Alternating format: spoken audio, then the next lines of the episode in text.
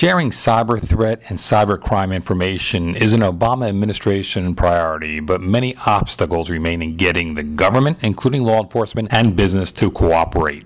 Hello, I'm Eric Chabrow of Information Security Media Group, speaking from the ISMG Fraud Summit, and to discuss the need for public private collaboration to battle cyber crime and cyber fraud is one of the presenters of the summit, Erez Lieberman, Deputy Chief of the Criminal Division at the U.S. Attorney's Office for the District of New Jersey. Welcome, Erez. Thank you. Where are the inhibitors of getting the government, including law enforcement and business, to share information about cyber threats and cybercrime? On the business side, I think there are some fears of what we're going to do with that information and how it could harm the businesses. The government side, there's some limitations, historic limitations on the way in which information sharing went. Today, I think we're making large strides. Businesses are aware that they can share with us and trust that it doesn't go to the wrong people and doesn't go to the competitors, whereas the government is learning that if we don't share back, it's really going to hamper the investigations, both by the government government and by the businesses. What can the government and law enforcement do better in getting businesses to cooperate? The first thing that I think for both sides is to know each other. If we have more outreach, like I do when I give presentations and give interviews, and more outreach when companies come to us, then we can develop these trust relationships, which will be much stronger should an incident occur. And that's happening more and more. And I would encourage companies to do it even more today, before an incident occurs, start sharing, start meeting the investigators and the prosecutors in your area, and then when something occurs, that relationship will already be there who are the people in the corporations who should be contacting you? In the presentation you made, it sounded like sometimes the lawyers, which would be the logical people who may be in contact with law enforcement, or sometimes the inhibitors. You know, often I think there are fears among the lawyers. As I said, we're risk averse uh, as a legal profession, but I think that lawyers are more and more learning how to cooperate. Uh, more businesses are starting actually a cybersecurity in-house counsel, and I think those individuals are really doing a good job of interacting with the information security officers officers on the one hand and with the regulators and with the prosecutors on the other hand. So that's one point. And then the other point is certainly the information security officers, the investigators should be touching base with the investigative agencies. When you look at an organization that's doing it right, how are they set up in dealing with law enforcement? Uh, organizations who are doing it right often have uh, investigators who deal with the law enforcement in that community, and they have the lawyers, the in house counsel, who know the community, who know the lawyers in the field, who know how to interact, and they're doing active outreach. So that relationship exists on a constant basis that they're working together and they really know each other and feel comfortable together. And when you talk about they're doing outreach, what is the environment they're doing the outreach?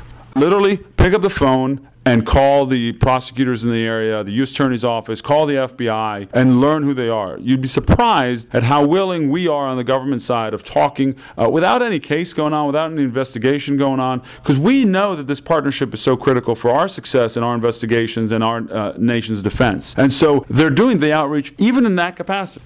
One of the concerns I think you raised in your presentation that, that, organizations have, and maybe you could address that, is one is that they're fearful that protective information will be exposed, that there'll be perhaps a protective order to limit discovery material, as well as withholding victims' names. What, how are your processes changing to assure them that those areas are protected?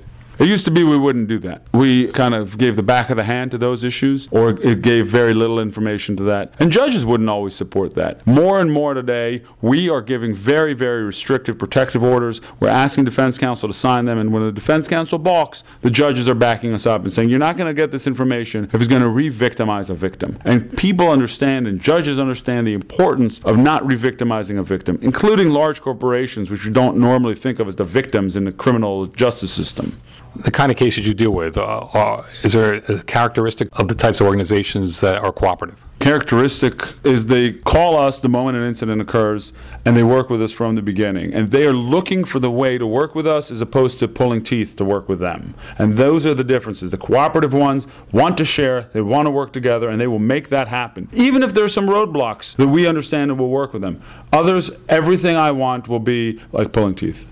How much does top corporate leadership play into a cooperation of an organization? Since I'm not there, I can't speak precisely to that, but with companies in which I am aware of how that works, when the attitude of corporate leadership is an attitude of cooperation and of doing the right thing, it sends that message right down the chain and it makes it very easy. And when it's different, we hear from the investigators and from counsel that they can't really do it because that won't be viewed favorably, and it really hampers our ability to work with them.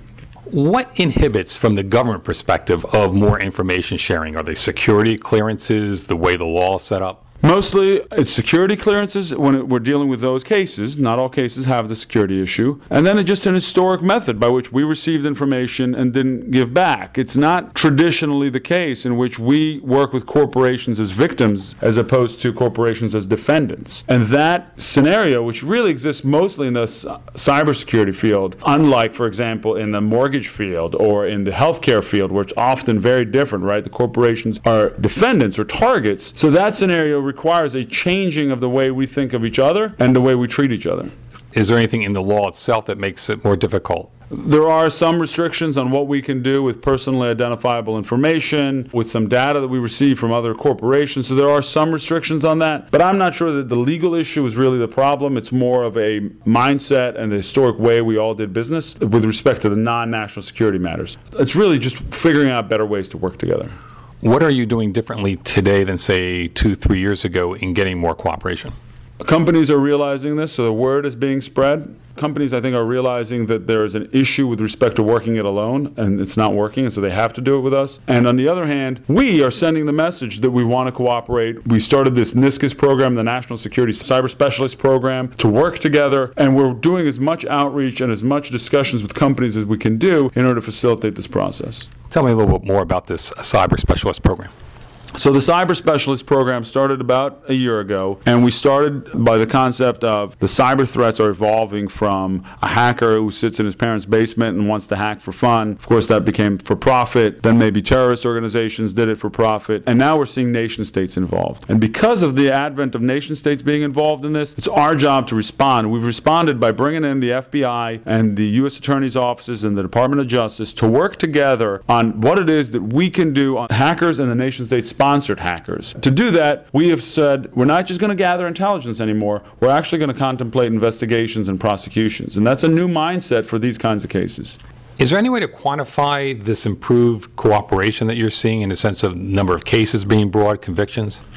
On the national security front, there actually isn't, uh, because on the national security front, it's more difficult to bring the actual case. We'd have to bring out some national security information, and those are things, processes that are in play today. The regular hacking front, yes, we've seen more and larger cases being brought over the last few years. We've also seen more individuals being arrested overseas through our cooperation with both companies and overseas law enforcement. Any final thoughts? We have to keep working together, both the government agencies, among ourselves, and with the private enterprise. And importantly, private enterprise needs to continue to come to the table and to work with us. Thank you. Thank you. Hi, I've been speaking with Erez Lieberman, Deputy Chief of the Criminal Division in the District of New Jersey at the United States Attorney's Office for Information Security Media Group. I'm Eric Chabrow. Thanks for listening.